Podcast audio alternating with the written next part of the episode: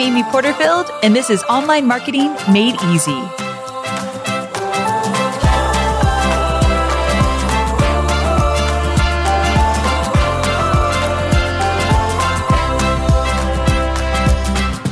Well, hello there. Welcome to my first Tuesday Shorty episode. So you're going to start seeing two episodes every single week. And I'm really excited about this. We've given it a lot of thought and I have things that I want to share around what I'm doing in my business, how I'm feeling about different things, what I'm challenged with, where I might be stuck and what I'm doing about it. And I just want to share a little bit more of the behind the scenes stuff of running an online business.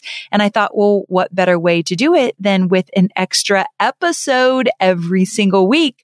So every Tuesday, you can kick off your week with a shorty episode. And I call it a shorty because it's going to be shorter than my typical Thursday step by step online marketing strategies kind of episodes. So they're going to be a little bit different, but fully complement each other. And I hope you're absolutely going to love the addition to the podcast.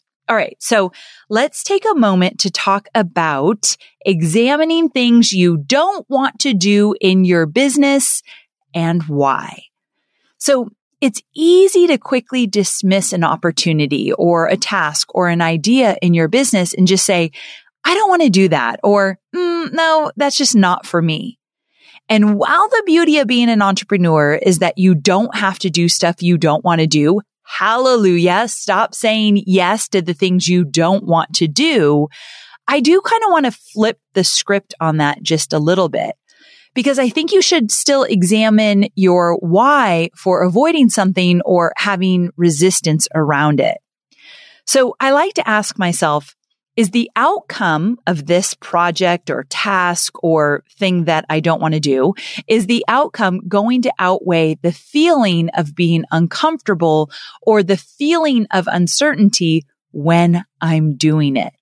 So does the outcome outweigh those feelings I'm trying to avoid? So let me give you an example. Inside of my courses and my memberships, I sometimes do hot seats. And this last launch that I did of Digital Course Academy, never in my life have I done this where I've brought complete strangers up randomly on Zoom and let them ask me questions in real time. Now that's just nerve wracking in and of itself, right? I've always avoided that. Like if you know me, if you've been in any of my courses, you know that I typically have an iPad in front of me. You send in questions in advance. I read the question and I do rapid fire Q and A. And it's always been really valuable. However, I've noticed that when I get people up on camera with me, the conversations are richer. My ideas tend to flow a little bit easier, but I've always resisted these hot seats. They make me feel nervous. So they make me feel nervous because I actually think like, what if I don't have answers? What if they get up here and I literally can't think of any advice for them and I'm going to look like an idiot. So I have resisted this idea of hot seats. I've resisted the idea of bringing people up on the cuff, like, or off the cuff. Is that the right term? Because of that nervousness that I feel. And I don't want to look like I don't know what the heck I'm doing. So I'm sharing this with you. I'm hoping some of you are nodding your head like, Oh yeah, I can totally relate. So for so long, I would tell my team, no, I don't like hot seats. No, I don't want to bring people on just randomly. That's just not my thing. But if I dug a little bit deeper, then I realized, oh, I'm scared. Oh, I don't want to look a certain way. And the truth of the matter is once I started doing these hot seats and then in this last launch, when I brought people on, oh my goodness, it totally ignited something in me. In the moment, I felt the energy. In the moment, I felt like I was doing something really good. In the moment, I knew it was the right thing to do for my business. And dare I say it, I was enjoying it but leading up to it made me nervous. And just the thought of it, I was like, mm, not my thing. I don't want to do that. But when you examine a little bit deeper and you realize your why, and then you ask yourself, could the results of this or the rewards of this outweigh all of those uncomfortable feelings? And if the answer is yes, I want you to at least try it. It's important to take the time to examine your insecurities and how those are showing up versus what comes up when you focus on your audience and those that you serve. So I have to do this time and time again, even 13 years in. If you find that you're dreading something, are you dreading it because you feel insecure or you don't want to look silly or is it genuinely not your thing? And if it's genuinely not your thing, like dancing on Instagram reels is not my thing. I don't care. Yeah, I think I look silly, but beyond that, I just don't want to do that. So I'm not going to do that. Do I think the rewards of dancing on an Instagram reel will outweigh my feelings of feeling ridiculous? No. I think there's other things I can do in my business that can be just as valuable. So that's an example of like, I'm just going to be me and I ain't dancing on Instagram reels, at least 99.9% of the time. Okay. So here's another example. I don't typically love speaking on stage. I'll do it every once in a while, but as an introvert, it's not my most favorite thing. But I also know it's extremely valuable to reach more people and have a bigger impact. So I'm willing to be uncomfortable, especially if it's for my own events with my own students, then yeah, I'm doing it but that doesn't mean I absolutely love it. And right before I get on stage, I typically look at someone on my team that's standing by and I'll say, remind me not to do this. I don't like this. I'm nervous. Remind me in the future. This isn't what I like to do. And then I get up on stage and I see their beautiful faces and they're engaging with me and they're cheering and they're excited and they're doing the exercises that I'm encouraging them to do from stage. And I get off stage and I'm like, Oh, that was totally worth it. So those are the moments I don't want you to miss those moments that are going to stretch you and make you feel really proud.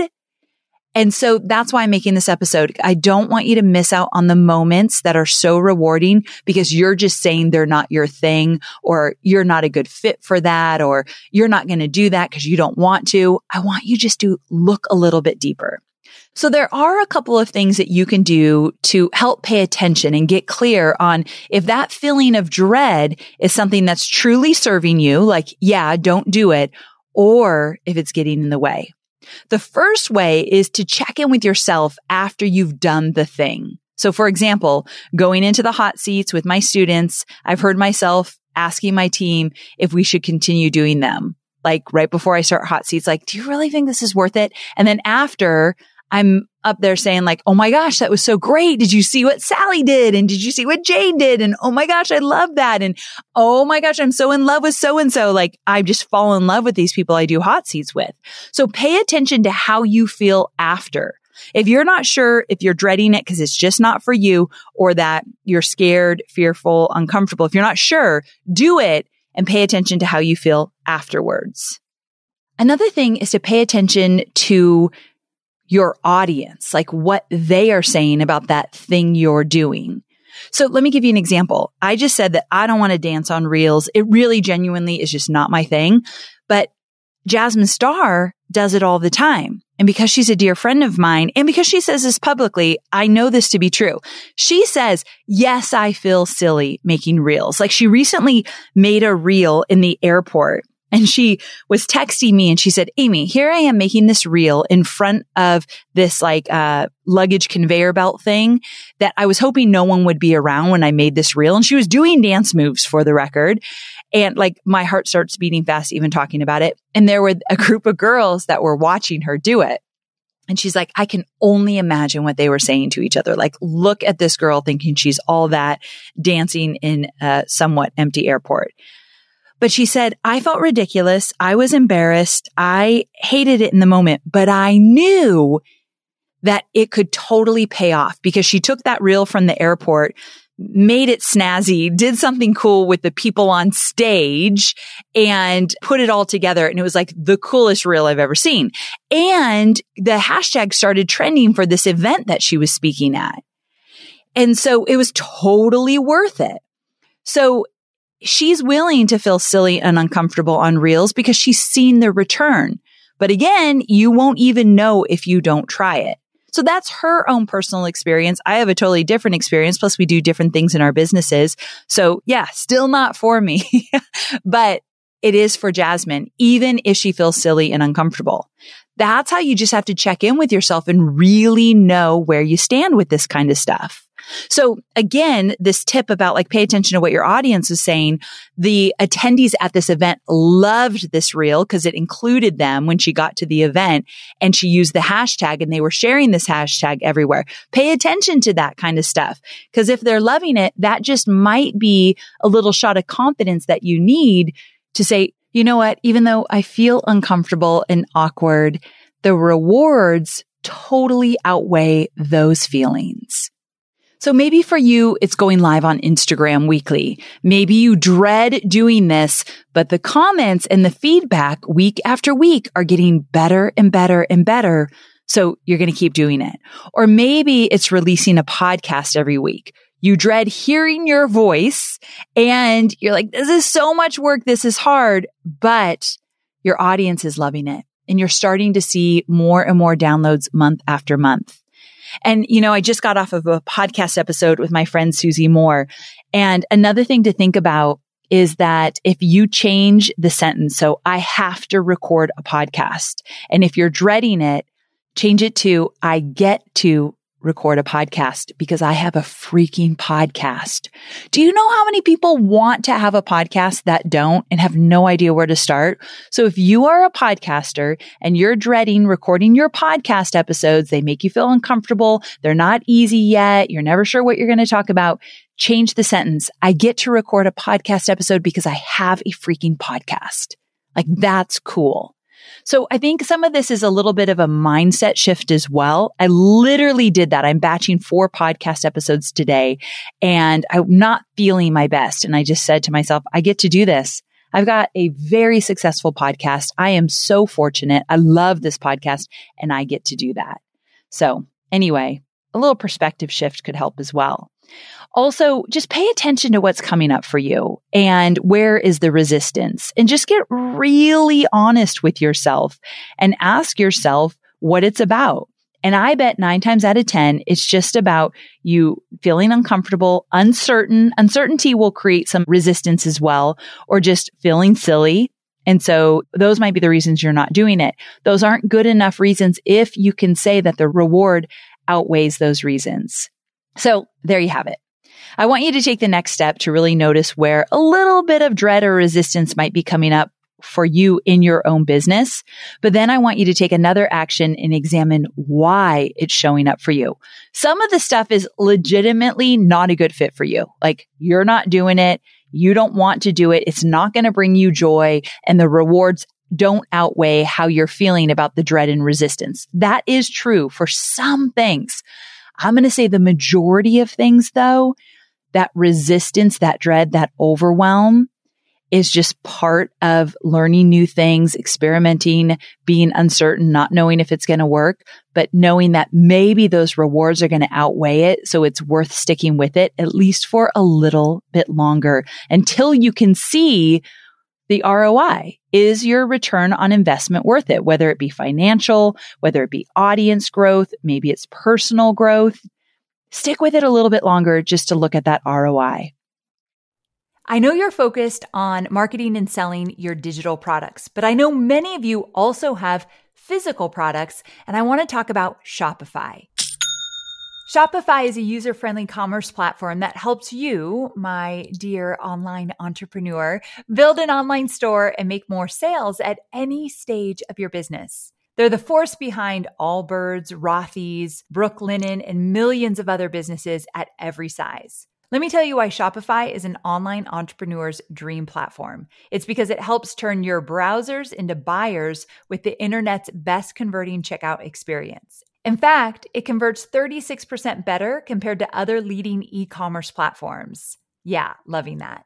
And I don't know about you, but as an online entrepreneur, my customers' experience, especially when it comes to checking out, is so important. Plus, not only do they support your customers, they support you as the entrepreneur. Shopify's award winning help desk is there to support your success through every question and every step of the way. There's a reason Shopify powers 10% of all e commerce in the US because businesses that grow, grow with Shopify. Sign up for a $1 per month trial period at shopify.com slash made easy, all lowercase. So go to shopify.com slash made easy now to grow your business, no matter what stage you're in. That's shopify.com slash made easy. Today's episode is sponsored by the social media management platform Dash Hudson.